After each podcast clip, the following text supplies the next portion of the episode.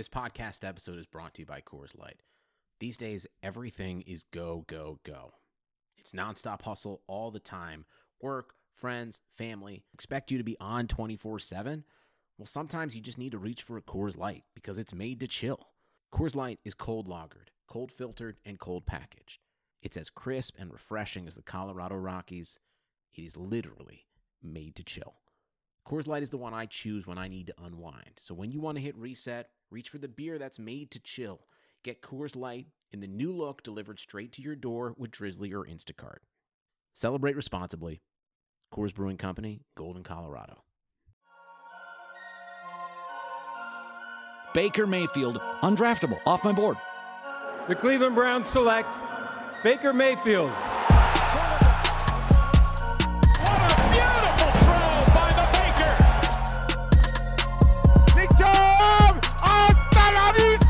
Baby! Touchdown!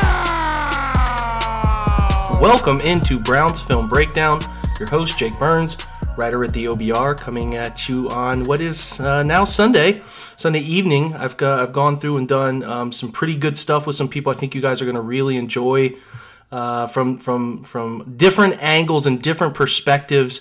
And the goal here is to teach you about the Browns' thought process, who they are signing and why they're signing them, how the deals are structured, and um, give you some information on what they're going to maybe do next as we head into sort of a mystery time leading into the draft. And hopefully, the draft is staying on time. It seems like the NFL is pretty committed um, to understanding that they can do everything to a certain schedule that doesn't involve face to face meetings. And it'll be interesting to see how creative they get with the. Uh, you know, with the draft process and how they can do it from different locations and remotely and keep people separated. I hope you and yours are safe.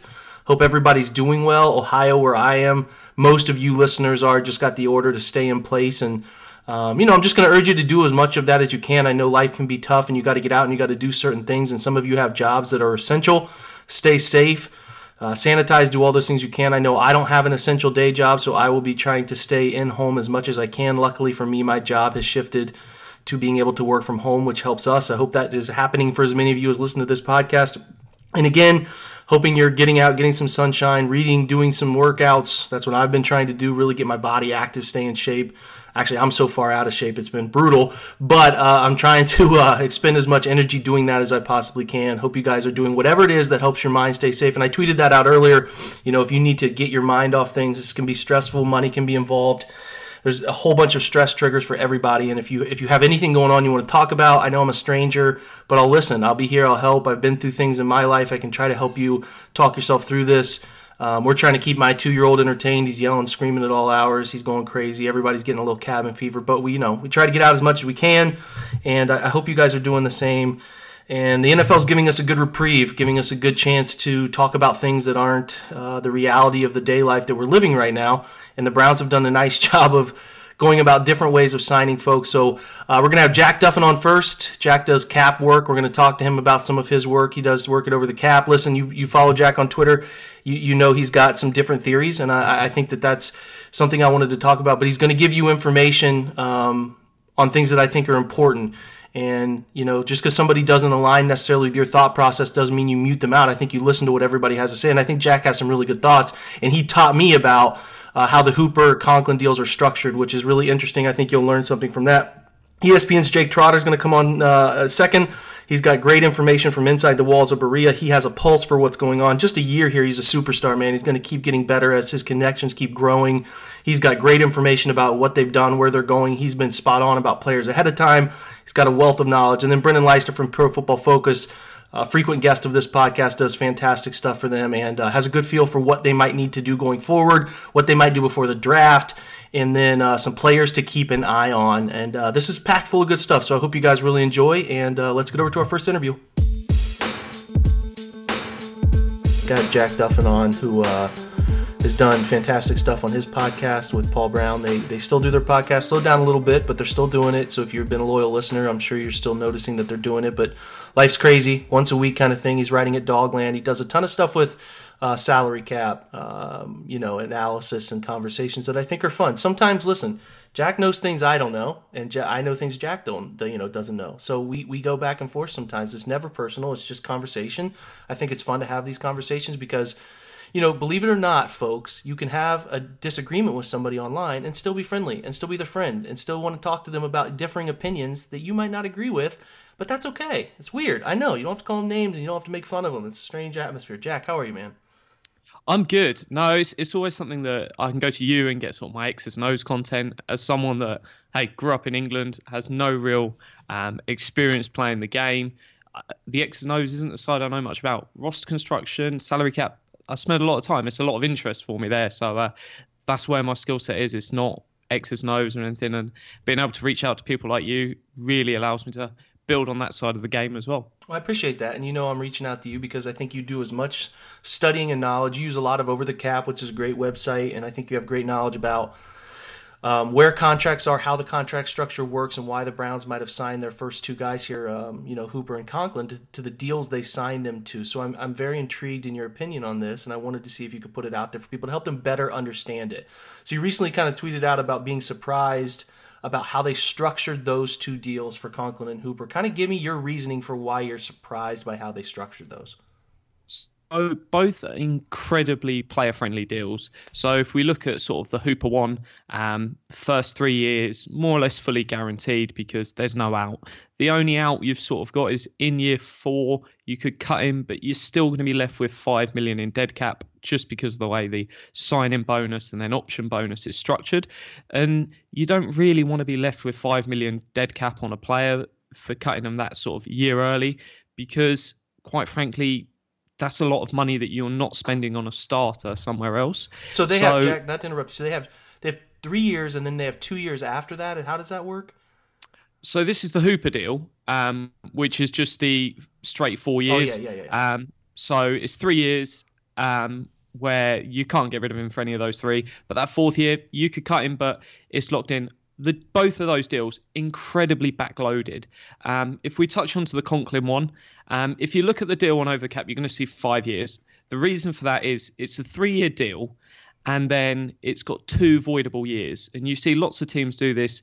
Um, the Eagles, the Saints, and the Patriots as well. More recently, are teams that have done it, and it's all about freeing up cap space on the front end. So he's got a three-year deal and then it automatically voids after that third year. And just by creating them two almost fake years in years four and five, you split your signing bonus over the first five years. Mm. So where the signing bonus is split 15 million each, 3 million a year, you then just automatically void it after year three. And then there's a 6 million dead cap just goes into that fourth year. And the Patriots are a perfect example. They did the same thing with Brady. Even though Brady is playing for the Buccaneers this year, they've got a three, 13.5 million dead cap that the Patriots have to account for this year just because all it is is about is forcing that money down the line. You'll usually see it for teams that are really pushed against the cap and don't have any spare money doing deals like this. So it's quite unusual for the Browns to do it considering they've got cap rollover. But the reason why I think this is here, and um, you were probably like me, quite surprised when Conklin and Hooper deals came out where they were money wise and sort of how that he was still coming to the Browns. Both of these deals are really, really player friendly, and I think that was a trade off they made. Come to the Browns. It might not be the most glamorous team and city to come to. Come here, and we're going to give you slightly less money than you think you might have got somewhere else, but we're effectively going to fully guarantee deals. And it's not sort of a Kirk Cousins guarantee where 100% is guaranteed. Just by setting up the um, sort of money in a certain way. Conklin knows he has all three years of his deal, literally 99%. Hooper, first three years and 99%. That fourth year, it's probably about 75% sort of confidence is going to be there. So we're sort of telling the players, look, we're going to guarantee your deals. Come here. We really want you. Yeah, I think you're completely accurate about that. And when I saw you had tweeted about it, I was following along interested because the whole voidable two years for Conklin didn't totally make sense to me, but that does make sense to me now. And the fact that they can push that bonus money back and not have to pay it all out instantly, right? Is that am I thinking along the right lines? They can sort of spread that out, but then you you can use five years instead of three to spread that out. But you are going to carry that. You know, if you void it, you are going to carry that dead cap number past that year, right? Am I saying yeah, that right? So, okay. yeah, after the three years, if he walks on and goes to another team, in that year four, we just need to account for the six million. Okay. If we say the first three years go really well and we sign him to an extension, there's just an extra three million in that year four and five ah, that will just ah, count against okay. the new contract. So it's one that if we keep him long term, it'll just keep adding on and just sort of sit there as an extra payment on the next deal. If he goes somewhere else, we're paying six million for him to pay potentially for the Jets in yeah. year four. Yeah, yeah, yeah. Okay, that makes sense. I understand why they would do that because Conklin, 25, you know, his 25 year old season coming up. He'll be 28 at the end of that three year contract. They probably would like to keep him, you know, if they, they think he's going to play as well as he's going to play. And I think he's going to play well, barring injury. I see both of them being really solid contributors. Uh, I do see why both of those guys would be drawn to the idea of this guaranteed money situation more so than saying going somewhere else and having you know less promises or more incentive bonus thing. I, I, I, get where the Browns are coming from and trying to lay this out in a way that we need you. Here's how we can get you, and not air quotes break the bank, right? But um, they kind of did, and that's but that's okay. They did it in a way that I think that they can be fine with as the thing goes on. Because you look at where the TV money's coming from, and I think you're going to see a massive TV deal. You probably see a little bit of a spike in the cap. Um, to an extent, and it always goes up, but not always as quickly as others. But it does feel like it's going to shoot up a little bit. So do you feel? I guess I'm asking Jack, do you feel comfortable with where they're going? They're signing a bunch of one year deals. I'm not asking you to tell everybody the world's burning down, but if you have concerns, that's okay. They've signed these one year defensive deals, and a lot of data says that this is the right way to go because of less. I talked about this with Jake uh, Trotter, who was on just a little bit ago, that, that I was recording with just a little bit ago, that this is sort of um, a thought process is that sustainable offensive success is more predictable. Players that are consistent typically uh, provide consistency on offense, and if you keep those pieces together, you get more out of a contract. While defense is a little bit more variable related uh, in terms of how they sort of go about approaching defense with one year deals and guys change over. You can you can I guess the way to put it is you can sustain success defensively. Um, you know over over the long haul with less consistent pieces than you can offensively. So like with the one year deals, are you okay with sort of where they're heading with some of the big deals that they might have to sign coming forward, or are you a little bit worried about where it's going? Uh, I was um, big fan of the one year deals. It's try before you buy. We've got to remember, however much GMs or fans think, yeah, this is my guy, this guy's going to be good. The majority of free agent signings are bad yeah, especially for the value they then get. So the fact they're one year deals means you can just walk away, wash your hands of it, and be done. Um, and even if some of these players come in, do horrendously in camp, get beaten out, we can probably trade them on. Um, so you can just move them on to another team. So it's not something where you're tied to that person forever. And that's sort of the slight risk that comes with Conklin and Hooper is you're committed to Conklin for three years, you're committed to Hooper for three, probably four years. So even if they don't work out, you're probably there holding the bag and they're just going to sit on the roster and be playing, but you might have had someone better. Whereas with all those one year deals, it's perfect because if that player's great, which we all hope they are, you just sign them up and then you might do that halfway through the season. So rather than wait until the end of the one year deal and anyone else can bid on them, you go actually by week, say it's week 10, we're really happy with you, we're going to sign you up and we want to add on two more years. And then the other option is draft picks. It gives you lots of options around the draft because if you go and draft someone and then that player who you picked up in the draft is just as good as, say, a Karl Joseph, you're going, right, we just won't extend Karl Joseph. We've got this draft pick that is doing really well and we're happy with them. And sort of between the draft, because ideally, if you can get the same production off a draft pick as someone you're paying four million a year to, you get rid of the four million pound player and you just bring in the draft pick. So it gives you lots of options to whether it's the draft, whether it's somewhere else. And if you're happy with them, you've not got any dead cap on that player. They move on. And the less dead cap, the more money there is to spend on other starters. So it's going to be interesting what the Browns do because the big two deals coming down the line is Myles Garrett, who I wrote about earlier in this offseason. If it's going to happen, it will happen right before the start of the season, mm-hmm. um, literally in the while preseason's already going on. That's when that deal's likely to come if it's going to happen. Baker, after year three, that's when you can start doing deals with rookies. So if he has an awesome year this year, they're going to do it this year, get it done really early. If you can get in before Mahomes, even better. Mm-hmm. Or if he doesn't have a great year this year, he's still got next year. So in that year four, he can then prove, yeah, I'm the guy. Browns don't need to rush into a deal and then they can make that decision. So we've got some options with them, but it's going to be once those deals are struck, there's going to be a lot of salary cap dumping. Um, you've got Vernon, who's already in his final year. You've got Richardson, even though he's got two years left, this is his final year, so don't be surprised if we draft a defensive tackle. And then you've got Jarvis Landry, you've got OBJ. One of those two players is probably gone the end of this season. And that's not because they're not great players. Um, let's see what they do. And it's going to be an interesting battle between the two, which one stays. Um, but just because you've got to free up that money, um, once Sammy Watkins gets cut, second year running, we're going to have the most expensive um, wide receiver tandem. And that's just not sustainable once you start paying Myles Garrett, once you start paying lots of these other players. So um, that's just three players that will move on to free up space. But um, it's about remaining flexible. And so, why you might do a deal like Conklin, why you might do a deal like Hooper, you can't have too many deals like that where there's no out on them Yeah. because you've got to maintain flexibility. Yeah, and there's a lot of stuff that has to clear up here. Like we've all been talking about this since their rookie years, Myles and Denzel and and Baker and all this money they have coming. Well, we don't know, right, Jack? Like you're saying there, is Denzel going to have a good third year? Is he going to have more injury issues? Is he going to be a guy they invest in long term? It's still too early to tell. I think Myles is a lock guy that you probably want to um, invest in long term, just sheer durability since he's been in the league. You take out the boneheaded issue against Pittsburgh, and you look at him being on the field and being productive. I think it's a guy you definitely feel good about it. I could, I, it would be wild to me. It would be against the grain of the league if they let him go and took back some draft picks or traded him. Wouldn't be that crazy, I guess, but it kind of would be crazy to me um, in terms of they don't have very many established cornerstone type guys, and I think he's the one who's done that so far. So I do think you're right about how they're going to approach him. But then you got to think Baker. If he doesn't have a good year three, then it's year four. He's got a fifth year option. They can they can sort of the same way the Bucs did with Jameis Winston. They can kind of flex it out and see what they got. But he could come up. You just don't know. There's some guys that they have that are cornerstone pieces that you just don't know about. They can't sustain paying two wide receivers long term. You can do it for a window of time, which they're proving you can do it for a window of time, but they can't do it long term if some of these other names pan out. Baker, Ward, Myles, like those deals are going to cost money. So I'm not here to freak anyone out. Jack's not here to freak anyone out about the cap. I just think there's things that you got to monitor.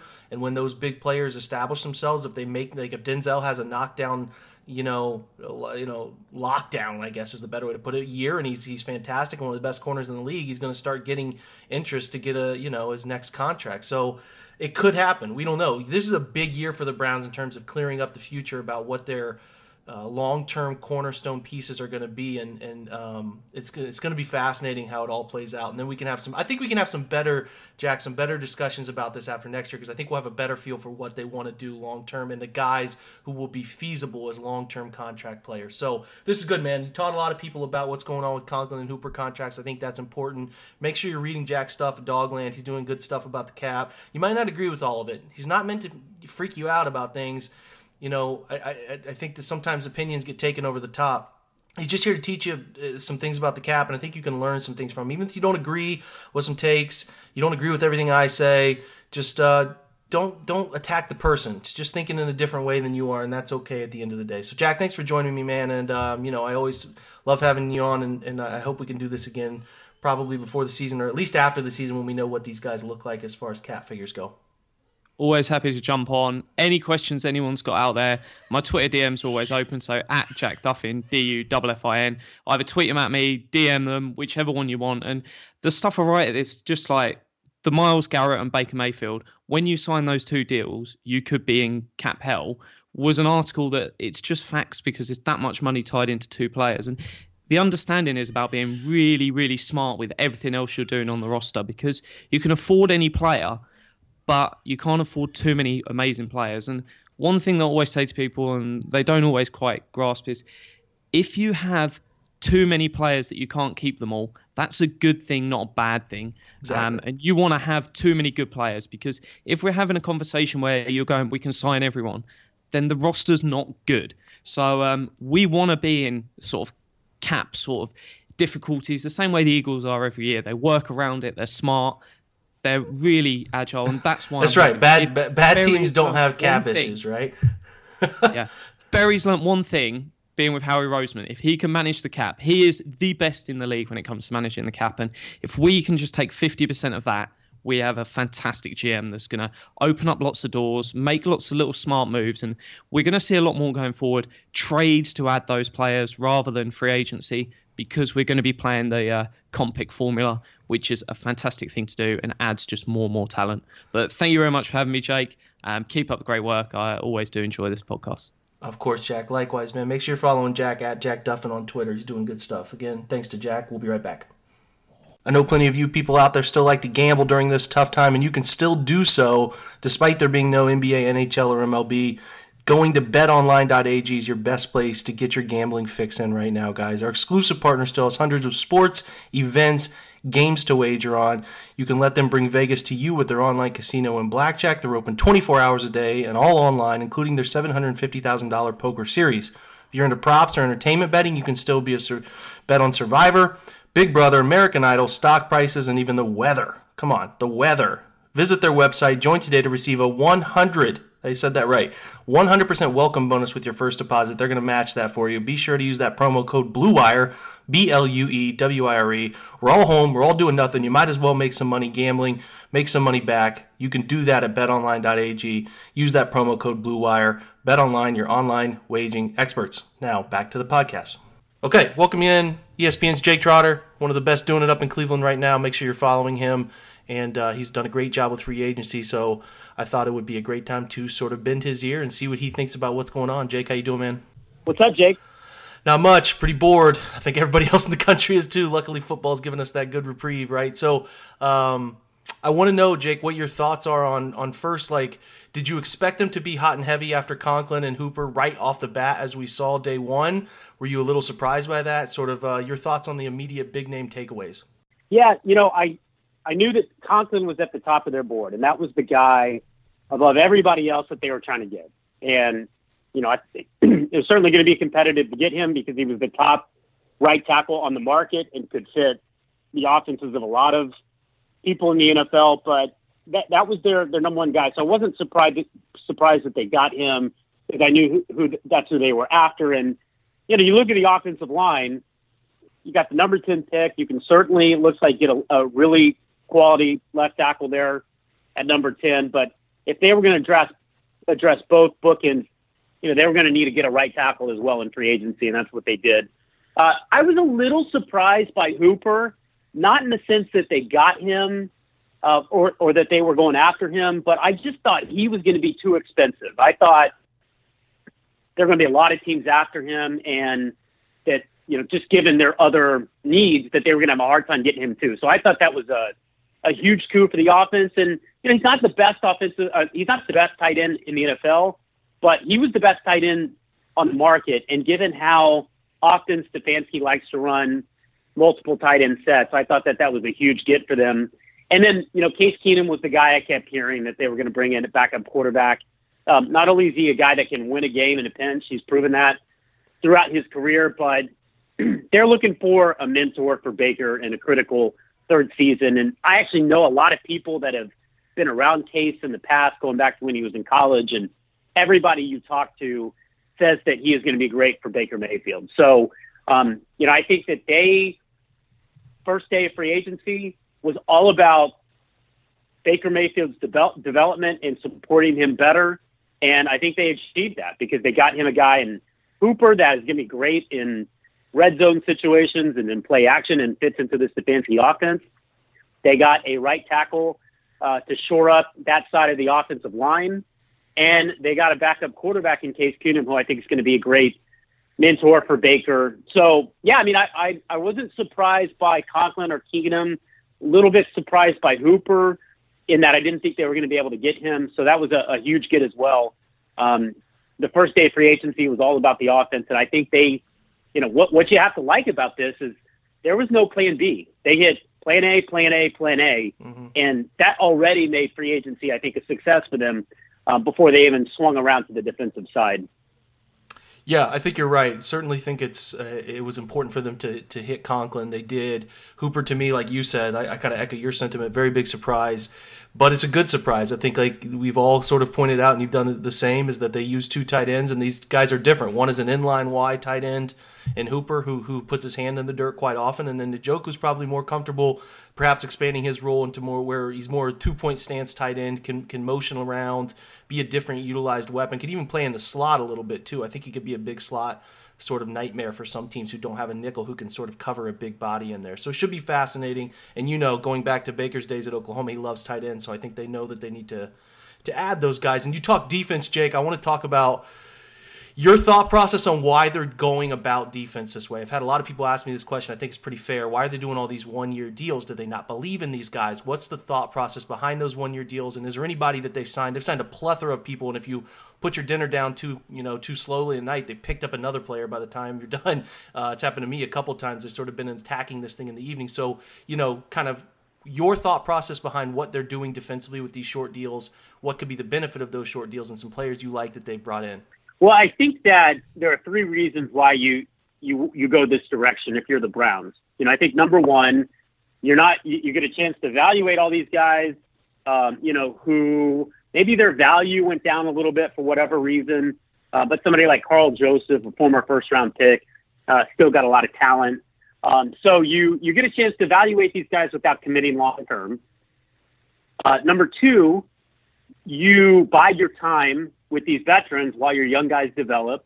Your Mack Wilsons, your Sione Takitakis, your you know your your uh, your Sheldrick Redwine, and and then whoever you draft uh, this year. And oh, by the way, I think you know feel pretty confident in saying they're going to take a left tackle with the first pick, the first round pick. I think I think their second rounder, their two three rounders, their fourth rounder. Um, you know, I think there's going to be a, a, big commitment to finding some defensive guys, particularly at the safety position uh, there. And then, you know, number three, uh, you know, you're talking about if these guys all leave. Well, if if, if they all leave, then you're going to land, um, you know, a haul in compensatory compensation in the uh, compensatory pick. So um, it really, you know, on the back end, you're going to be okay in, in, terms of the assets you're going to get if you lose these guys. So um, I think that uh, it, it makes a lot of sense to me. Um, and they have to be very careful as well with any long-term deals that they're going to do that they have the money on the backside to pay Myles Garrett, to pay Nick Chubb, to pay Baker Mayfield, Denzel Ward, you know, the cornerstones uh, of this team. So um, I think in signing one-year deals and then with the offensive guys they signed, Conklin, Keenum, and Hooper, you, you notice there was a lot of front-loaded guaranteed money. Uh, so they're going to pay a lot this next season. But after that, you know, they, their impact on the cap is going to drop, even though you know those guys you know sign longer term longer term deals. So that yeah. that's kind of the thinking behind signing guys to one year deals. And you know, listen, I mean, there there is some risk with it. Let's say you know Karl Joseph comes in and outplays his contract and goes sign somewhere else. You lose that guy. Yeah. Um, you know, and, and maybe if you had signed him to a three year deal, you wish you'd had him back, but I think it's a, a calculated risk that makes a lot of sense to me. You know, you don't handcuff yourself long term, and you know you have a chance if you draft well to kind of develop your future starters while these guys while these guys fill in the gaps in between.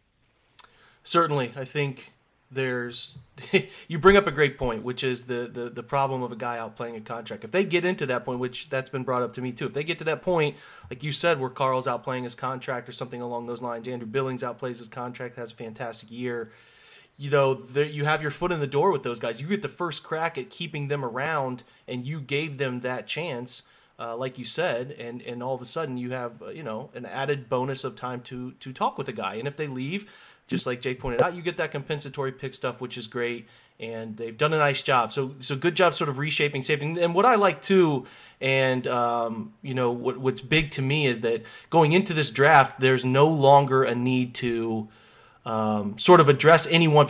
Left tackle is important, you know that, but like, there's no need to force any pick now. Do you feel that's kind of the way that they were going with this? Let's plug as many holes with people we know can at least play a baseline level, and then we can go best player available as often as possible. Yeah, I think the you know a lot of people were focusing on you know the Trent Williams trade or you know, signing a guy like Jason Peters. And I think the way that they went into free free agency, looking at it was, let's take care of everything else except left tackle.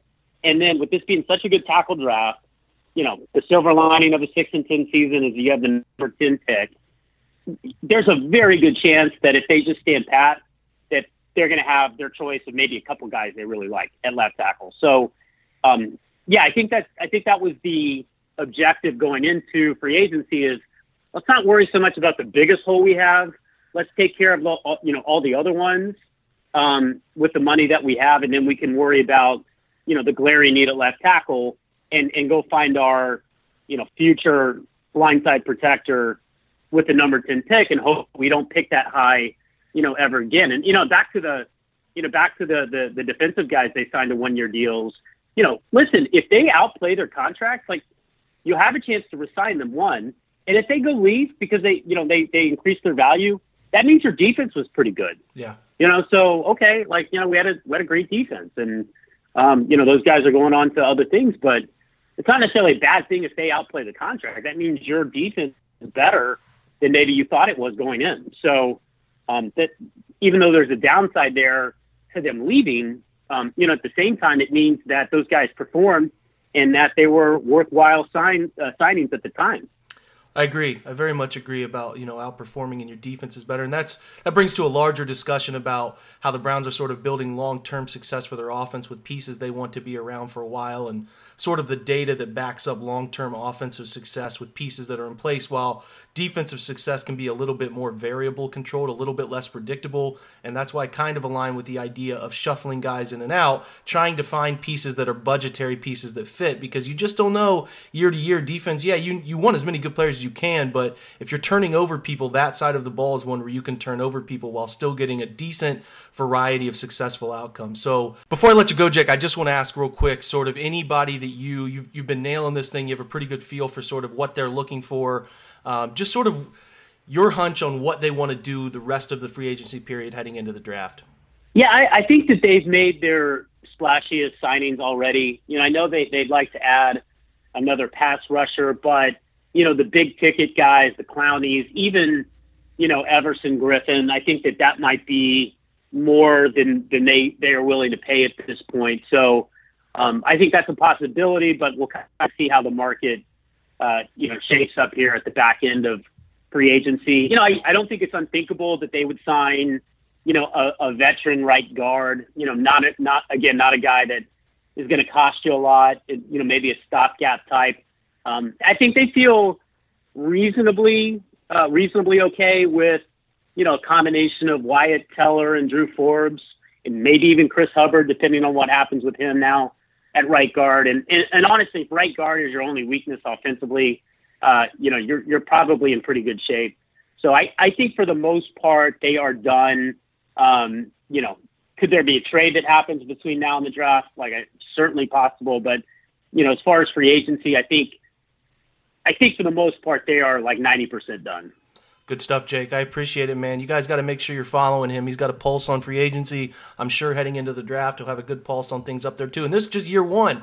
Just going into year two with Jake Trotter. He's going to keep expanding his coverage and doing fantastic stuff at ESPN. Again, make sure you're following him. Jake, thanks for joining me, man. Yeah, anytime, Jake. Thanks.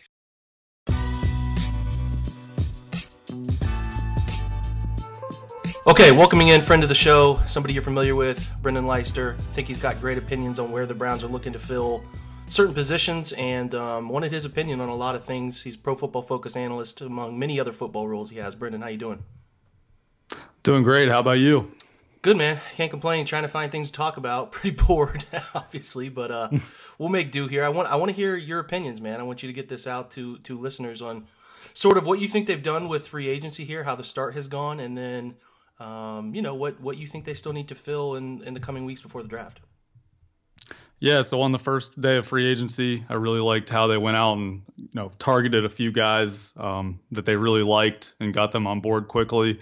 Austin Hooper, I think he'll be a security blanket for Baker Mayfield and someone that he'll trust to throw to in any situation, especially down in the red zone where they had trouble last year. So I think that he'll uh, benefit them. I know some people have had issue with the contract, but I think that once some of the top tight ends in the league get paid in a few years, that contract won't look really nearly as uh, you know, nearly as bad as it looks now to some people, I guess. But I thought it was pretty reasonable.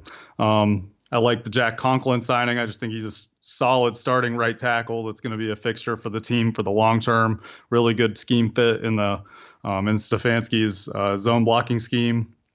Um, and then getting Keenum for the quarterback room, I thought that was a good signing. Uh, I think it's just good for Mayfield. You know, being around him seems like a good guy to have in the room. Um, day two, I thought it was good that they went out and got Janovich, obviously targeting him for the offense. They're going to use a fullback this year. It's going to be a big part of what they do. Um, you know, he'll probably play 15 snaps or, so a game, um, something like that. And, you know, that's a big role for them. He's a really versatile guy. He can play a lot of roles. So that's, I think that's important. Um, and then I really like what they've done with the defensive side of the ball, um, really just adding solid veteran players. Um, just going from you know Andrew Billings to Karl Joseph to Andrew Sendejo, uh, Kevin Johnson. I think these are all guys that have you know played solid football recently. I think in the past year, and although they're not all necessarily full-time players, um, I think that they're all players that have value in a league where defenses use a lot of sub packages. And although these players might not be guys that are out there a thousand snaps, even if you play one guy, you know, 400 snaps here, 300 snaps here. Um, you know, just different situational um, tendencies, using guys in different roles. I think that's valuable. And even BJ Goodson, you know, just as being a run down linebacker, you know, I don't anticipate them having him in on pass having him in on pass downs very much, but I think um, even he has, you know, value for just being out there when they play teams like the Ravens and the 49ers that really gave them trouble last year running it down their throat. Yeah, I like that too. I like the obviously the the idea of having flexibility on defense and they're addressing it. They're addressing it in the short term with potential to use certain assets at their disposal to fix the long term, right? We've talked to talked to Jake about that earlier on this podcast. We're gonna we're gonna get your opinion on it too because I think it's pretty valuable. I think when you look at what they have left to fill, Brendan, you start to sort of look down the line, right? You look at what the big picture shows. Maybe you start thinking about defensive line, interior wise I know you've made note of um, um, Sheldon Richardson's contract and the out that comes after this next year, and then it's a make or break year for Larry Ogunjobi at the end of his rookie deal, and Andrew Billings is on a rookie deal too. So in 2021, I know we're looking way down the line here, but you could be looking at a revamped interior defensive line, and then you're looking at a couple older safeties, and and or you know Sendejo's a little bit older, and then you have a one year Karl Joseph sort of deal there. So you so you really want to keep adding defensively, and I would imagine that's what you're looking to do the rest of this uh, free agency. Correct me if I'm wrong there. Yeah, definitely. Um, I think that well, just to start, I think linebacker is a position that they should definitely look to still add just another veteran to compete with Mack Wilson. Um, he was really, um, you know, he just played like a rookie last year. There were some, you know, flashes here and there, but I thought on the whole he kind of disappointed just from a play to play standpoint. Um, bringing someone in to compete with him and, uh, like I mentioned before, you know, play a few hundred snaps. So he played, I think, over 900 snaps last year. So if if you can cut his roll down significantly, you know, make him more of a maybe a part-time player with a veteran linebacker that can cover like uh, Nigel Bradham from the Eagles, I think that would be a really good signing for them. Uh, Bradham's 30 years old, but um, just looking at his, you know, his grading profile through Pro Football Focus, I mean, he's been a very good cover linebacker the past few years, and I think his role would be probably more on on coverage downs, but that's okay because, you know, I think he'll give them a lot of value in that situation, and as we all know, it's a passing league. Um, also, I think safety is still obviously a position that they have a need at. Um, I don't know if they'll necessarily sign another safety, but I think it'll definitely be something that they're going that they're going to go after in the draft. Um, I think another corner could even be valuable. Just looking at some of the names that are available, you know, Nickell Nickell Robey-Coleman and uh, and Logan Ryan are a couple guys that are really good cover players that can play. Um, they can cover the slot, which would allow Kevin Johnson kind of to have flexibility to cover outside at times as well as inside at times. So I think those are a couple names that they could still be interested in if if they could get them at the right price on a one year deal. And um, also, I think edge depth, you know, depth behind Olivier Vernon and Myles Garrett, because I think that they have to make sure that those guys can make it healthy and fresh and playing well through a whole 16 game season. I know that we all have questions about Vernon in that capacity because he's um, been injured, you know, over and over throughout his career. So having solid depth behind them is important. I would like to see them go after someone, you know, maybe like Jordan Jenkins. Um, he's 26 years old, so he fits the age profile, but it's hard to say if he'll take the smaller one-year deal like the Browns are giving out to a lot of these defensive guys. Um, Cam Wake, even though he's older, I think he's an intriguing option on the edge just because he's such a good situational pass rusher still, and the Browns could really use someone like that. He would also be a good veteran for the locker room. And um, I also like what you said about defensive tackle. I mean, in a year, they're going to be replacing three guys on the interior that are all probably going to play huge roles for them this year at those positions. So um, they absolutely have to look that direction in the draft, draft a year ahead. Hopefully, they can hit on maybe an undrafted free agent, and then it's probably going to be a need next offseason as well. So, um, you know, you hope that they can extend one of you know, maybe Billings or maybe Ogunjobi if Ogunjobi has a big year in this contract year, but still they're going to probably be replacing two of those defensive tackles at the very least, possibly even three. So that's that's a big need moving forward, even if it's not a huge need right now. Yeah, I'm with you. I think defense is where they need to focus heavily, and I just it kind of got brought to my mind about defensive tackle and sort of where these things are going. You and I had a conversation earlier today about hopefully you know, we want to praise these guys when things are going right, and and, and especially Larry Ogunjobi is a big focal point of that because you know, he's a good dude. He's a great guy, but the play's been inconsistent, especially since his rookie season, uh, you know, moving forward. And we want to believe he's a guy who can anchor this defensive line, but you're just, you know, I'm just not there yet. And I know you're not there yet, and I'm not even remotely sure that the Browns are even close to even offering him another contract until they see some sort of more consistent play. So you you know you make a good point here that they could be replacing they could be replacing three of them, and that's a big deal because it's a vital position uh, especially with the importance of interior pass rush and being able to at least anchor down a guard or a center when your linebackers need to make plays in the run game goes without saying. So, you know, they have to look forward and, and pay attention to defensive tackle. And I'm probably not giving that enough attention personally. So, um, good answers from you there, my friend. And then, and then sort of anything offensively you would consider, like Rashard Higgins coming back, possibly adding one more wide receiver. I, I mean, other than that, I think they're fine at tight end. I like Ricky Seals Jones as the third option with Stephen Carlson uh, offensive line. I think they're they're just going to roll with right guard. I'd be pretty surprised unless you know Lane from from the OBR had mentioned unless somebody falls into their lap as a right guard. I just don't see them moving anything there. So offensively, anything draw uh, your attention as an immediate cheap free agency sort of depth add? Um, you know, at the right price, I would absolutely be interested in Rashard Higgins returning. I think that that would be that would be best for the both, you know, for both parties. I think um, with the way that this wide receiver free agency is going, it just seems it's going so slow, and that's partly because of the draft class. Because this draft class just has so many talented wide receivers, and yeah. teams don't want to pay a ton of money to a wide receiver, a veteran that's going to cost cost a lot of cap room right now. They'd rather just wait till the draft in a month. Um, I think the longer this goes on, the more likely that Higgins will return. I think he would really benefit them. You know, I'm a big fan of his game. Yeah. I thought that he kind of just got, you know, it was just an unfortunate situation last year with however that went down behind the scenes after his uh, injury week one. And I think it would definitely help him because he's a versatile, versatile guy that can play inside, outside. Um, you know, complements what OBJ and Jarvis Landry bring very well. Also has great chemistry with Baker Mayfield, as we saw in 2018. And and even if they do bring Higgins back, I would still like to see them draft a wide receiver on day two or early day three because I just think this is such a talented wide receiver class. Um, in a year or two, they're probably going to have to move on from one of those two talented wide receivers, whether it's Landry or OBJ, because the contracts are just going to get to the point where they can't afford to keep everybody. So yeah. someone's going to have to go at some point. Um, so they need to start draft. They need to draft a year ahead or a year or two years ahead and bring in a talented wide receiver to compete. But yeah, you'd have a really good wide receiver group all all around if you could have those top two Higgins, you know, a draft pick, and then also just you know whoever's left of those other guys that are going to compete between Ratley, Montgomery, Hodge.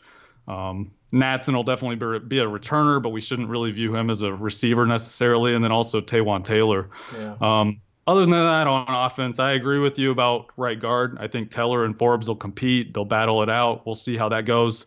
Um, I'm not really worried there, even if I don't think either player is likely to be spectacular this year. I think that you can win with solid on the offensive line, and I think there's a chance either guy is, solid.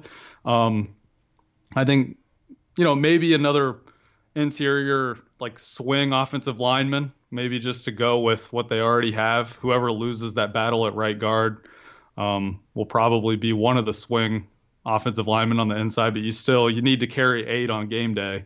And at this point, I think they probably only have six or seven that they like. So, you know, they're going to add a left tackle, but yeah, you can always use depth on the offensive line. So th- that's the only two positions. I do like the way the tight end group shapes up now, and the rest of the offense, you know, looks good on paper. Um, I will say that if they were to trade Kareem Hunt in restricted free agency, now all of a sudden they would be looking for a backup running back. And I think even if they even if they were to keep him, they should be looking for running back options just because Hilliard and D'Ernest Johnson didn't look you know they they were just so up and down and really just down most of the time last season. So really they they need to find a third option behind those two.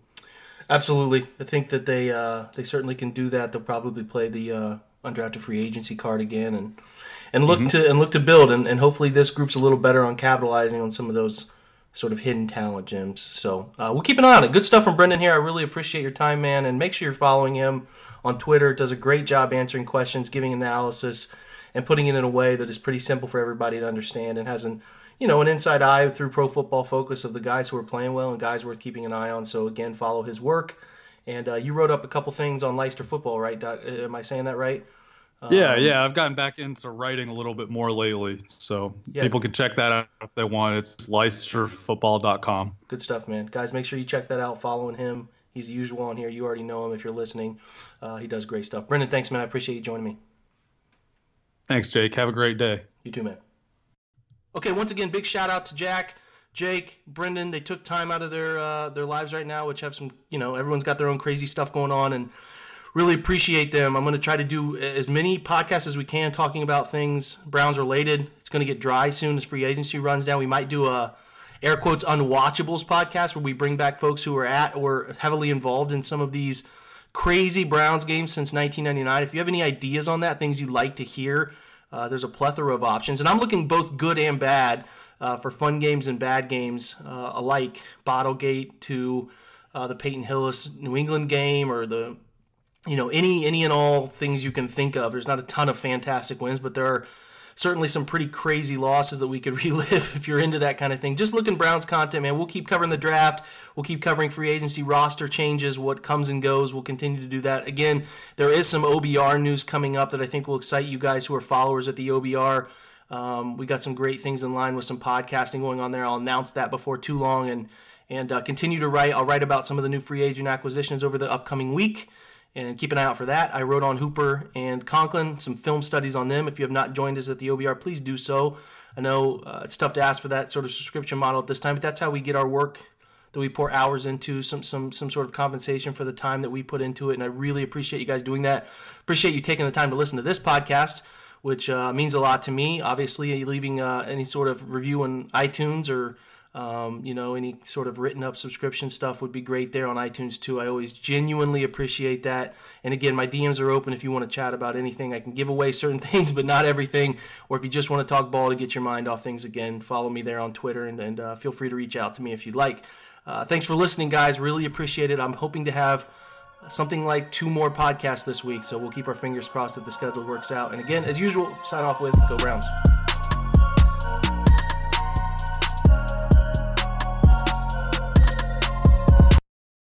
Sugar Ray Leonard, Roberto Duran, Marvelous Marvin Hagler, and Thomas Hearns. Legends, whose four way rivalry defined one of the greatest eras in boxing history. Relive their decade of dominance in the new Showtime sports documentary, The Kings, a four part series premiering Sunday, June 6th, only on Showtime. Everyone is talking about magnesium. It's all you hear about. But why? What do we know about magnesium? Well, magnesium is the number one mineral that 75% of Americans are deficient in. If you are a woman over 35, magnesium will help you rediscover balance, energy, and vitality. Magnesium supports more than 300 enzymatic reactions in your body, including those involved in hormonal balance. From functional medicine doctors to mental well being and female hormone experts, we all know that magnesium is the one mineral to improve all aspects of well being and health. But which one? Magnesium Breakthrough from Bioptimizers, the trusted choice recommended by leading experts with seven best absorbed forms of magnesium to ensure your body receives the support it needs for overall well being. Go to bioptimizers.com slash balance today and use code BALANCE10 for 10% off. Support your journey to wellness at B-I-O-P-T-I-M-I-Z-E-R-S dot com forward slash balance. Magnesium Breakthrough from Bioptimizers, your foundation to optimal health and vitality.